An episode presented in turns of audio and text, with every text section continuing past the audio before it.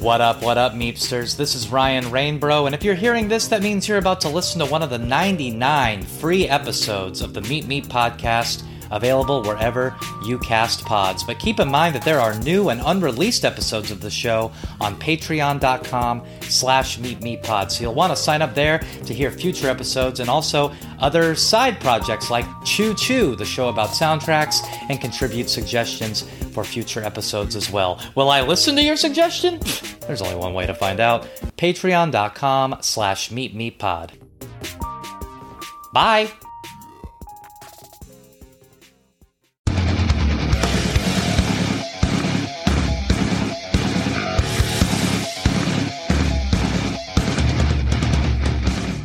Welcome to Meet Meet, the Roadrunner podcast, where we go through the albums of Roadrunner records with the artists who made them and the musicians they influenced. Let's roll!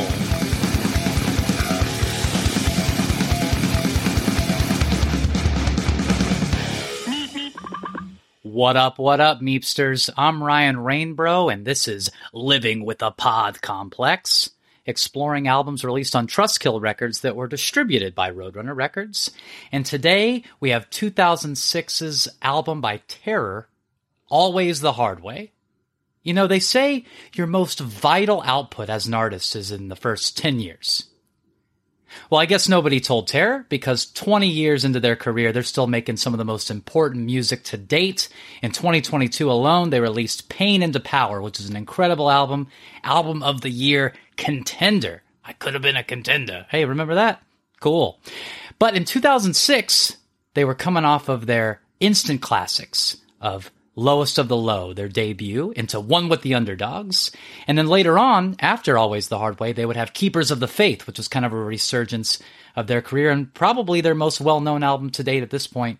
But Always the Hard Way does not deserve to be overlooked. And it's an important album for the band, not only because it rocks, but it's also the first album where guitarist Todd Jones had stepped down, even though he's kind of back in the fold now. But at the time he had stepped down, so drummer Nick Jett took the reins to be the primary songwriter, and this is a big deal. To the public, Todd Jones was the mastermind behind Terror's sound that had brought them notoriety at that point, not realizing Nick was there too, writing these songs with him. And what they came up with is yet another banger in the Terror canon, Nick was nice enough to take the time to talk to us about making this album, working with producer King of Worlds Zeus, having Eddie Leeway drop the guest vocal, and what this album means to the Terror legacy. Your turn to feel the pain!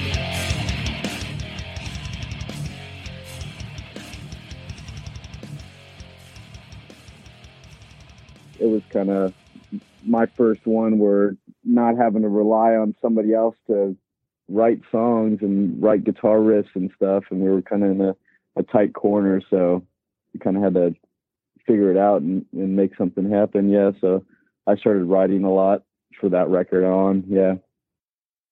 But you guys are coming off of the the huge momentum of you know one with the underdogs, which is kind of like instant classic, which was also being built off the uh, the goodwill of lowest of the low. So did you personally feel a lot of pressure under those circumstances? Sure. No, exactly. Actually, it was a lot of pressure, at least for me. Um, uh, like you said, you know, we are kind of coming off of Lowest Low, with Underdogs, and there was a lot of hype around both of those records. Uh, after that, it seemed like the hype had maybe died down a little bit, and we'd also lost Todd Jones, our, uh, our original guitar player. So yeah, we were going into it kind of very unsure of how things were going to pan out and can we do a full length without Todd and uh, so we worked really hard on just coming up with as much material as possible. I just remember writing and writing. We wrote probably 30, 40 songs just because we wanted to make sure we had the the best of the best that we could do. So I just remember demoing a lot of stuff at, at home, even having Scott come over a lot and we would just go over just little parts, little riffs. And, you know, he would, he would even sometimes kind of mouth out a riff or an idea and we would just try to piece all these songs together. But it was, it was trial and error and trying to figure out uh, what we could do without Todd, and um, yeah, we started to kind of figure it out along the way. We had a few songs that we finished that we really really liked, and so we just tried to develop a a theme and a, just an overall vibe for the record. And we just refer- ended up just referencing all the all the records that we loved. And yeah they were definitely influenced by the terror writing style but it, it was a lot of just expanding um, ideas that we had gotten from all the all the records that we grew up listening to. So you know coming from old new york stuff to bands from california and and and even international bands. But yeah it was it was it ended up being a really fun process because we just were able to try tons of different things and see see what stuck. And um, eventually we just came up with enough stuff that we were confident enough with to to go in the studio and, and record it do you remember what the first song was that you completed that gave you the confidence that you know it was all going to work out i remember there was a, a few songs that that i'd put together and i i worked pretty hard on. Um, and I played for Scott.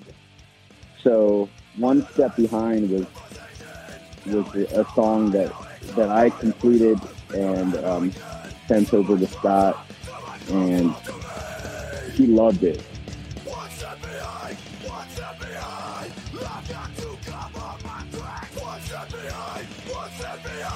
And that was the first time where I felt like, okay, I can actually I can actually do this. I can I can write a, t- a terror song. Um, that was one. Uh, Hell to Pay was a song early on that that uh, that we had written. Also, uh, Smash Through You. There's like a kind of a big opening instrumental part, and I just remember Scott really really liking these few songs, and that gave me the confidence to continue to to keep going with it but yeah, it was it was tricky. You know, I'm I can play guitar a little bit, but I'm not a great guitar player, and I learned a lot from being in being in bands with Todd. So I, I knew kind of what his style was and, and how he approached writing the terror song. So a lot of a lot of what I was doing was trying to to you know emulate what what I think Todd would do to write write a terror song. And in the end, I guess I'm going to put my own twist on it, my own style. But it was tricky. You know, I'm I'm the drummer in the band, and I'm trying to play guitar every day to try to write guitar riffs. Do you think being the drummer for the band was also uh, an asset to you to be able to kind of know how to put the total song together? In certain ways, being the drummer helps with writing songs because you you don't really have to figure out a lot of the you're already thinking about all the rhythms and and how you know what the drums are going to be doing while while you're writing the guitar riff. Um, so that does help with with certain things. It was a big learning curve trying to write all these songs and have them stand up to Lowest of Low and Moment Underdogs, where at this point people, you know, they really really loved and admired a lot of these songs that uh, that Todd had written. So yeah, it was it was it was tricky, and in the end, I mean, I, um, I'm pretty I'm pretty happy with how things came out, and I, I really enjoy the record. So uh, you know, we were just hoping that people would dig it.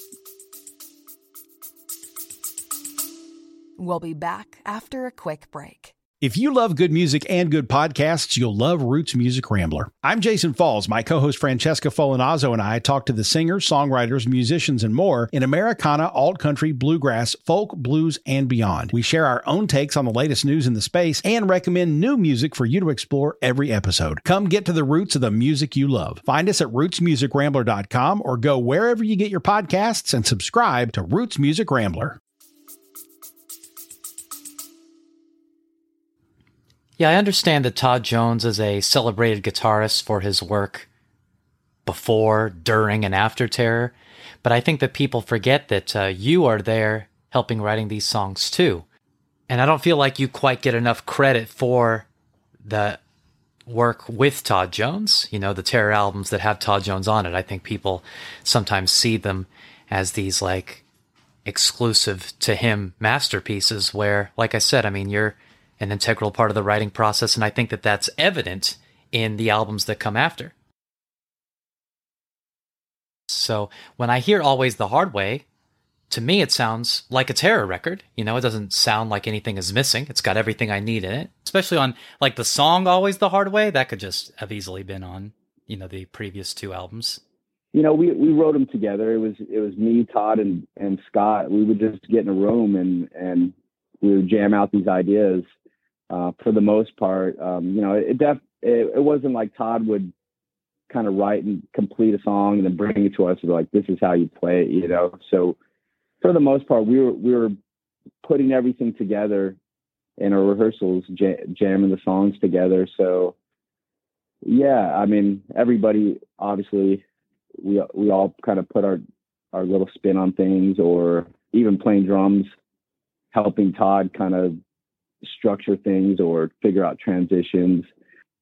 Yeah, yeah. I mean, I think I think we we had the style down. We knew we knew what a terror song needed to sound like or feel like. What we're missing is, you know, somebody could actually lay down some riffs. So, yeah, that that was tricky.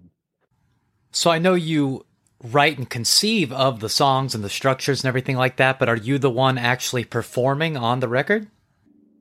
Yeah, yeah. So, yeah, so this is a whole kind of tricky situation where I I I probably wasn't good enough to play the guitar tracks on the record because especially on on always the hard way there's a lot of really kind of technical picking really it's a really fast record and i don't think i was capable of of doing it.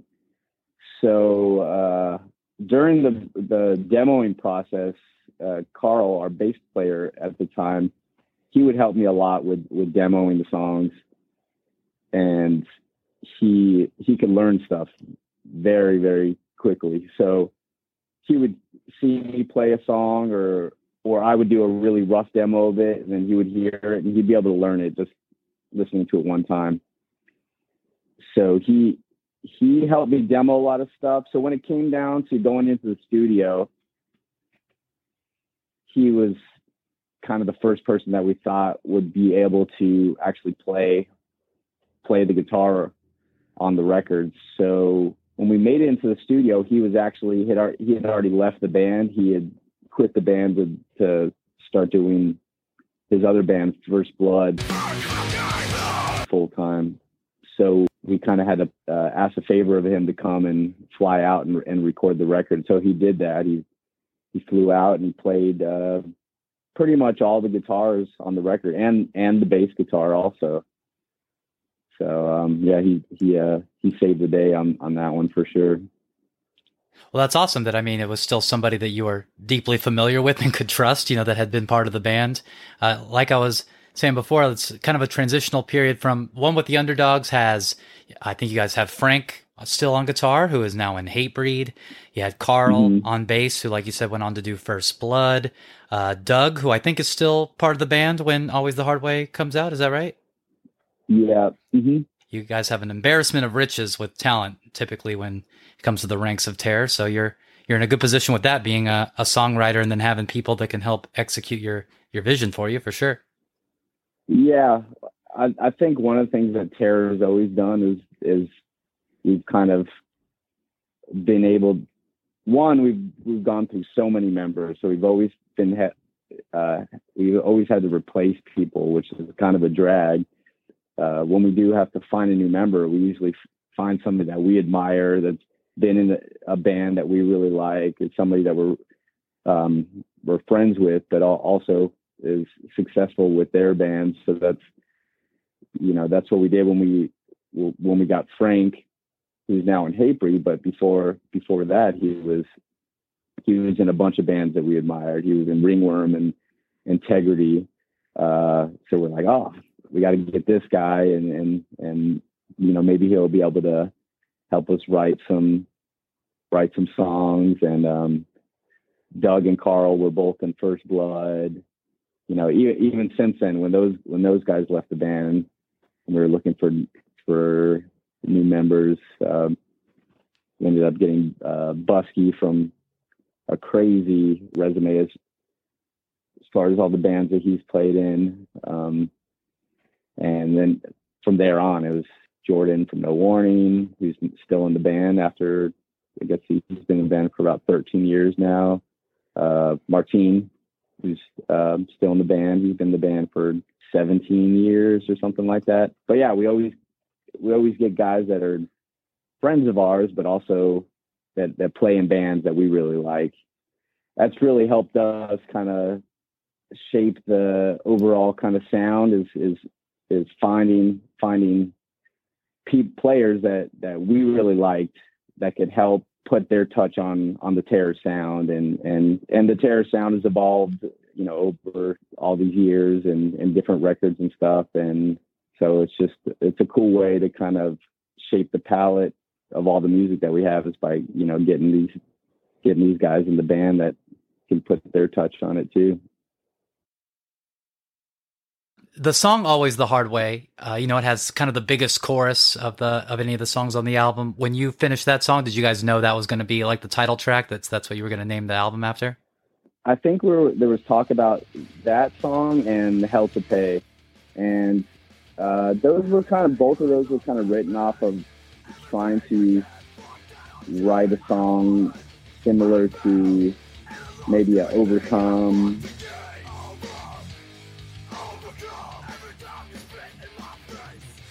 or uh, or push it away, more of a, a mid tempo, uh, a song a little bit slower that's maybe easier to sing along to. So so yeah, it was always a hard way or, or Hell to Pay. I think were kind of those the two songs on always um, on always a hard way that that kind of had that vibe. And yeah, I think I think as soon as we finished always a hard way, we kind of knew that that was gonna be one of the kind of bangers on the record, and and uh, we liked playing playing it a lot, and and we actually out of all the songs on on that record, um, that's the one we still play sometimes.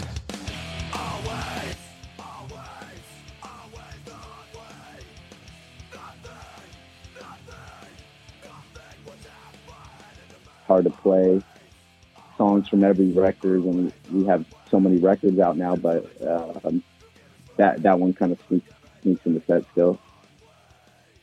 Yeah, I think that one and "Strike You Down" are the only ones from this album I've ever seen you guys play. Yeah, it's just, you know it's a shame. It's like when a new record comes out, we try to play a lot of songs from from our our newest record, and and we do at the beginning, and then it eventually it's kind of we got to see which ones actually will kind of stand the test of time and and make it for real into the set list. So yeah, it's it's tricky after you know having having so many records, kind of trying to put together a set list and include songs from every from every album. We'll be back after a quick break. You still loading them and heating them up with all your single shit you've been dropping. You feel me? Loading them up on. It, it only takes structure and, and you know just paying attention to the climate of the game. Yeah, know what I mean. So do do your homies uh got a role in your in your little? You mean? Yeah, yeah. We all we all artists over here, man. I'm Y'all trying. all rap? yeah, I'm trying. I'm trying. I'm, Oh, trying I'm trying to get them on there. Yeah. Damn, Me- me- just- yeah, look, look, look, look, look, be look, quiet. look, look, look. We all artists, man. We go. You feel me? We gonna have this like. Bro, me and my man, like me and my man Kyle, we be like, I don't know, we play, we play with this shit Don't right play now. with this I ain't shit. gonna lie, we play with this shit right now for for. I ain't gonna lie. play with it, Don't play with it. No. Take that shit serious. Well, you mentioned uh, Buske being in the band around this time from The Promise, and uh, he's also uh, a, a graphic designer in his own right, and he does the the layout for the album. Do you know um, Yep. how this cover came to be? It seems like a very different cover from all the Terror albums. It's very distinct. Scott, I think he saw something that was similar to the artwork. He maybe saw something that the the artist that that that did this that did the artwork, the original painting. He saw something like that, and he was kind of going through other uh, artwork that the artist had done, and and saw the the painting that became the the cover of the record. Yeah, I think it's a Paul Rubens style painting, not to be confused with uh, Paul Reubens, aka Pee Wee of Playhouse and Big Adventure and that one time in the movie theater fame. Yeah, so I think he he found he found that he really liked it and and he gave it to Buske to kind of put something together. Yeah, and uh, yeah, yeah, we re- really thought it was just looked cool, looked kind of old school, like it could be a Cro-Mags record cover or something. And um, yeah, Buske's amazing. So Buske put it all together and made it look really cool. One of the coolest things that, for me at least, that, that came out of the the artwork from this record was the drum company that been fortunate enough to to work with Spawn Drums. They were actually able to make a drum set with the artwork from Always the Hard Way wrapped around the shells of the drums. Oh wow! And uh, I still got the kit. I don't play it on tour because it's gotten a little messed up from being on the road. So now I kind of keep it home so it doesn't get messed up anymore. But it, it's really cool. It's got all the all all the shells, the the toms, and the bass drum have the always the hard way artwork wrapped around it. I just remember the you were the first, maybe the only person I've ever seen with uh, at that time your Twitter handle on the bass drum. Yeah, yeah, it was like we were we were kind of on it when you know when when Twitter and uh, all the kind of social medias first started popping off and and we kind of had fun with it. You know, I, I think now it's it's people take the social media very serious, so uh, it's it's a little. I feel like it's a little different. You you can't just put anything up there, and you you just have to assume that people are going to take it serious now. And um, so we used to have have a lot of fun with with Twitter and and all the all the kind of new in, uh, social media. Well, uh, speaking of taking things seriously and uh, fun stuff, so that's the front cover. The back cover is you wearing a hoodie that just says "fuck" on it. Yeah, it's a it's Internal Affairs hoodie, which is one of my good friend Corey. It's, it's his band that that he sings for. But yeah, they had this hoodie that just on the front just says "fuck," which is awesome. That's the two things I remember about that back cover. You wearing that hoodie and Martine wearing the Tiffany SBs. At that time, we were all all collecting the the Nike SB dunks. The uh, the Roadrunner version doesn't have that on the back cover. It's just a black like track listing. They they couldn't have a fuck Oh, really? going across international waters. Yeah. Okay. The uh, the song "Lost" you guys do a pretty slick music video for, and that kind of go into what you were talking about. Not only with there being intricate guitar parts on here, but also just that the Terror, you know, canon has a lot of different sounds to it. You know, the the follow up record, the the Damned, the Shamed, is kind of more like metallic. You know, I think people maybe Mhm. give it uh, too much of a hard time for maybe being like a metal record when in reality it still sounds like a terror album but there's like some guitar lead cool things on there but uh, the beginning of lost kind of starts hinting at that you know it has that uh, kind of intro that's very like metal sounding Yeah, um, I think we're all fans of some metal. Even when when Todd was in the band, I mean, we started to sneak in some little things. Like I, I remember when we were writing the song "Low Low's the Low."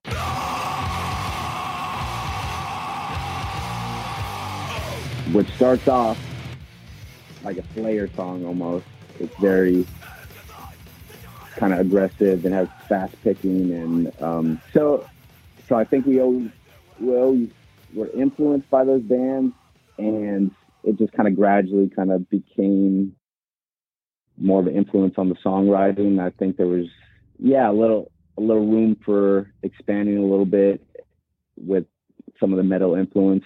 Yeah, and like you said, late, late, later on it on um, on later records it even became more prevalent. But uh, yeah, I mean, it's always tricky to figure out how you'd like to progress with your next album.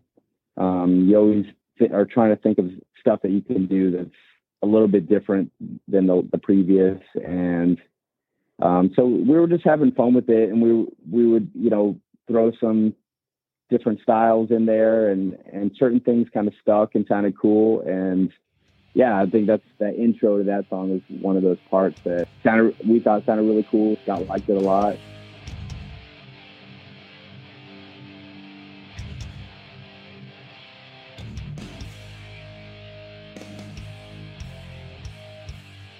Yes, we just we just roll with it. But I, I love I love that kind of stuff. It's like almost kind of has these a little bit more thrashy kind of chords. Um, where you're not barring the full bar chord. You kind of take the main root note off of the off of the power chord, and uh, it's something that as soon as you do that, it sounds more metal. So the riff isn't necessarily very metal, but as, as soon as you kind of change the what type of chord you're playing, then it becomes more metal sounding. But I, I love that kind of stuff. Yeah, and Terror does a lot of stuff, especially on this album and The Damned Ashamed, where maybe the chords and the progression aren't very metal sounding traditionally, but like the the rhythms of it almost have like that groove metal aspect to it, which gives it that kind of bounce to it. What kind of influence do you think Zeus had on this record? Yeah, that was uh that was a cool experience. He was awesome. He was he was really good. I mean, we were still still learning a lot, learning um how to how to play in the studio and um, you know how to all, all different things. I mean, we we had very little studio experience up that we you know we'd done two records, but it was a very DIY way previous previously. Um, Zeus had a real nice, uh, cool studio setup, um, and he had done so many records. He had so much experience at uh, just lots of little things, just how to play your instrument so you're not sounding out of tune and just making sure things sounded very clean. He uh he's a, he's a guitar player, so he's like always really focusing on getting a really massive guitar tone and making the guitar sound really big. I love the way that record sounds. We went to him and asked for some specific kind of references. We were were real big fans of the the Normandy Sound uh, recordings and Tom Soares, who who's the engineer at Normandy Sound, and this would have been in like the late '80s into the early '90s. Recorded a lot of the records like uh, Leeway's first two records, uh, later Cro-Mags records, uh, Sick of It All. He, he did a lot of a lot of cool records in the late '80s, early '90s, but they had this really big roomy, kind of lots of reverb on the drums, um, and just very powerful and aggressive. So he knew those records when we referenced that sound, and so he knew he knew what to do to make a modern record, but also with with those kind of tones and sounds. So I think that what uh, the mix that he got going on on the record is is awesome because it's very punchy and modern in certain ways, but but also had that kind of real big reverb on the snare and cool, really cool effects on the guitars and the vocals. Um, but yeah, we learned learned a lot from him, and it was a really cool experience. So we ended up going back to him for the for the, the record after that also. Yeah, one of my favorite moments on the whole record is on Lost, where there's like some reverb on the on the snare near the end of the kind of like a, a bridge part of it. it sounds real wet and it sounds sick. It's like very powerful. Yeah.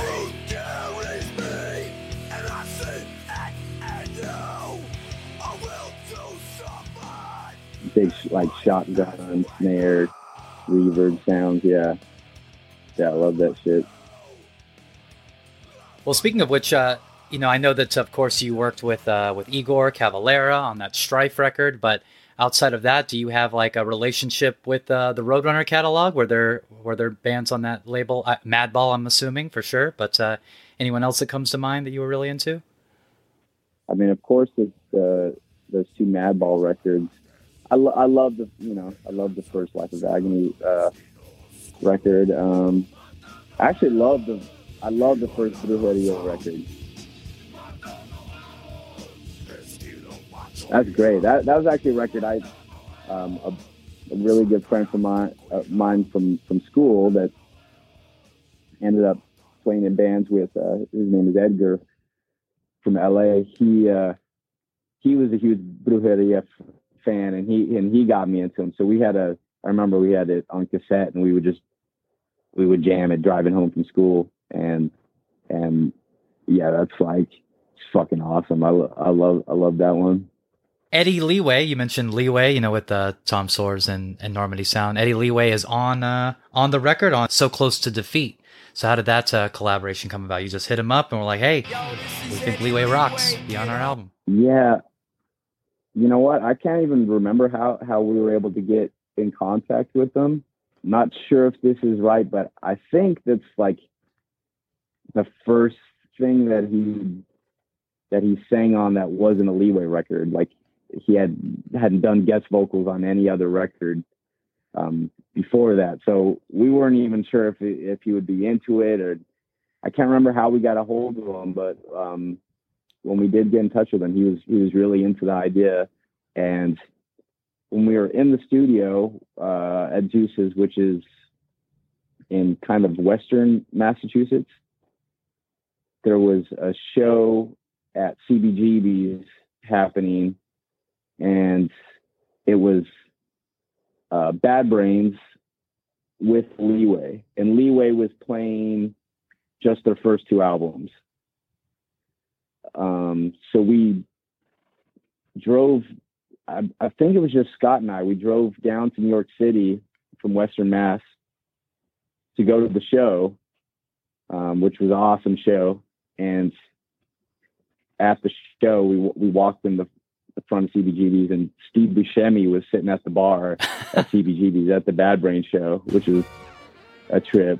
How do you do, fellow kids? But uh, yeah, we after the show, we we took Eddie back with us to. We drove all the way back to Western Mass uh, later after the show, and yeah, got got him in the studio. And one of the coolest things was uh, trying to get him to do a bow on the record. And I remember the the studio at Zeus's had two different levels. So if you were recording, most of the time you were downstairs, and then the control room was upstairs. Uh, and Zeus had camera, like a camera video monitor set up, so we could just see him and hear him through a, through a video. Um, and obviously Zeus was able to kind of just mute it, mute the microphone so he couldn't hear us um, until we wanted him to. So we were kind of discussing, you know, how to get him to like convince him to, to do a bow on the song, and and we were all afraid to ask him, and and so we convinced Zeus to do it. So I just remember Zeus, you know, clicking the the talk back button and asking him to do it, and he was like totally cool. He's like, yeah, of course I'll do that, no problem.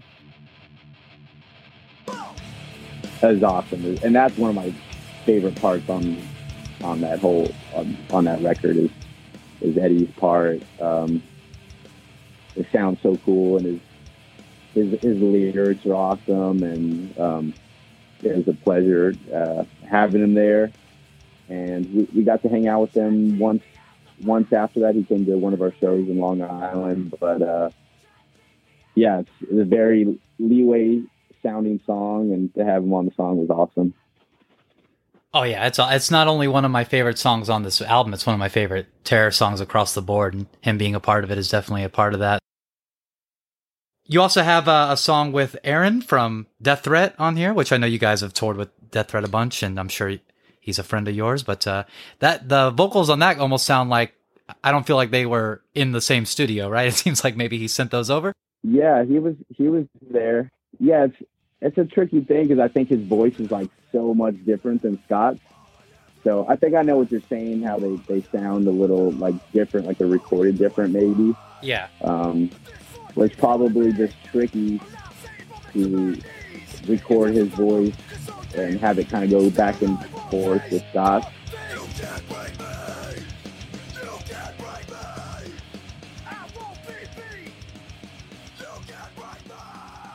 We were so different from each other, but I'm almost positive he was he was there.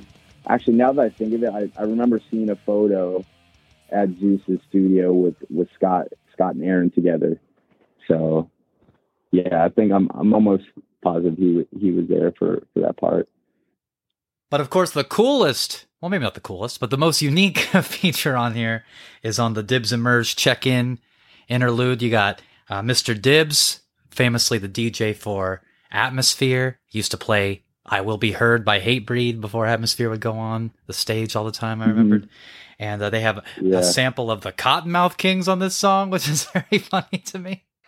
I don't actually know if it's a Kottonmouth King sample. It's probably just a sample from the LA News or something, but uh, definitely on the song Peace Not Greed. It opens with the same Good Evening, This is Los Angeles. And that song's got Jack Grisham from TSOL, which is pretty punk rock and hardcore. So I'm hoping, hoping that Dibs was digging in the crates and pulled out Royal Highness off Suburban Noise Records and sampled it, but it's probably just my imagination.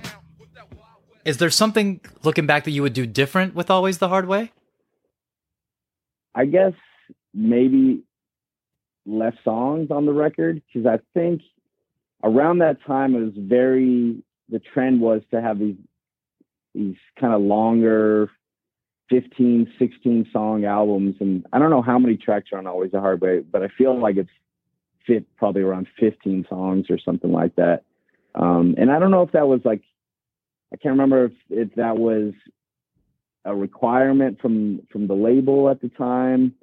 Um, I know it's changed over the years what what labels kind of request as far as like the length of the album being. Um, there could have been a time where it needed to be act- actually 45 minutes or longer or something. To be honest, I really love I really love all those songs, and I think it I think that album for me kind of holds a it's I hold it a, a little bit closer in a- in a special way because it's it's the the first album that I kind of was able to come into my own as far as a songwriter, and um, so I I actually, actually really love it. You know, it's sometimes it's it's hard kind of going back and listening to your early stuff because you, you you you know as you progress you you feel like you could have done things better um, so you listen to your old stuff, you're like, oh, I can't believe we did it that way, or can't believe, you know, we, we did things like that. And uh, for me, I, I don't necessarily feel that way about this record. I think it's it's it's. I'm actually really proud of it. We we worked so hard to uh, to put out a cool album, and um, I actually really love the songs. I really love all, all the parts and the riffs, and and um, for me, it just it really shows how much work we we put into trying to to put out a really cool album. What is something about Always the Hard Way that you like more than any other Terror album? I re- I think I really like the recording, the way the recording came out. I really like the way the recording came out, and it sounds really cool and stands the test of time as far as just the quality of the recording. Um, sometimes you go back and listen to something that's an older record, and it's like doesn't sound that great anymore. Um, this record, I think, sounds really cool still, but uh, for me, when I listen to it, I just, I just, I it captures a little bit of our our youth, our our the energy that we had at the time, and how gung ho we were to just kind of go for it, make a really fast, aggressive, hardcore record, and yeah, I, I, I love it.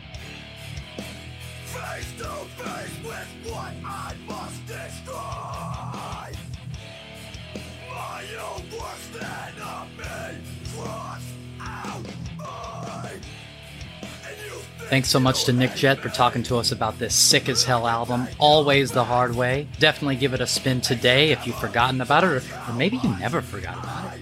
Now's always a good time to give it a listen. Terror on tour forever. Terror Hardcore on Instagram. Pain into Power in stores now. Check it out. Another thing that's forever, me being Ryan Rainbro. This show being Meet Me, mm, probably not forever, but for a while. And you can go to patreon.com slash meetmepod for exclusive episodes like this one that you're already listening to. You can go to meepmeep.bigcartel and buy the t-shirt so all of your friends will think that you have some fashion sense for once. But in the meantime, my name is Ryan Rainbow. This is Meep Meep. And yes, that's the best that I could come up with. Bye!